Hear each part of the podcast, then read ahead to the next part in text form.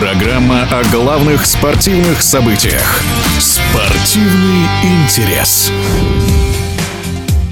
Российский теннисист Даниил Медведев покинул Вимблдонский теннисный турнир после четвертого круга и теперь намерен взять небольшой отдых перед Олимпиадой и второй половиной сезона. После прошлогодней победы на итоговом теннисном турнире поклонники Даниила рассчитывали на более громкие успехи в этом сезоне, однако пока в 2021 году среди главных побед Медведева два титула на турнирах в Марселе и Мальорке и финал открытого чемпионата Австралии. Но у первой ракетки России еще все впереди. В этом уверен самый титулованный теннисист теннисе страны, победитель турниров «Большого шлема» и олимпийский чемпион Евгений Кафельников. Безусловно, болельщики ждут от э, Даниила таких же результатов, которые он демонстрирует, играя на твердых покрытиях. Его результаты на Ролан Гаросе у Уимблдоне нельзя сказать, что это был э, такой определенный провал там или, или спад. Просто он не любит играть на этих покрытиях, и они недостаточно для него комфортные. Поэтому эти результаты, в принципе, были закономерными. Но вот сейчас э, начнется серия перед э, чемпионатом США. Надеемся, что он повторит тот же самый успех, э, который у него были последние там два года.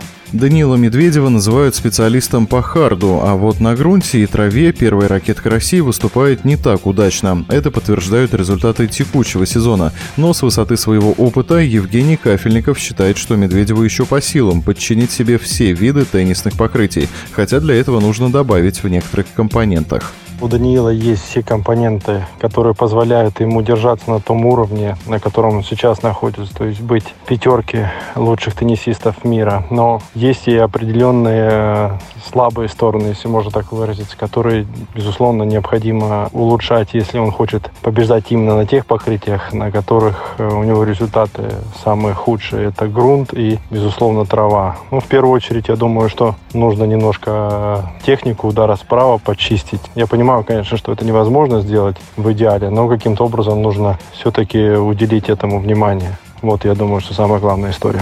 Даниил Медведев сейчас занимает второе место в рейтинге ATP. Российские теннисисты не поднимались так высоко со времен Кафельникова и Сафина, которые в свое время являлись первыми ракетками мира. Наверняка Медведев тоже ставит задачу стать лидером мирового тенниса, хотя конкуренция в мужском одиночном разряде сейчас очень жесткая, говорит Евгений Кафельников. Конкуренция сейчас такая в мировом теннисе. До сих пор играют Федерер, Джокович, Надаль, которые имеют огромный опыт э, побед на турнирах Большого шлема. Поэтому а, я думаю, что время Даниила обязательно придет, и он нас еще будет э, радовать своими победами. Думаю, что на турнирах Большого шлема обязательно.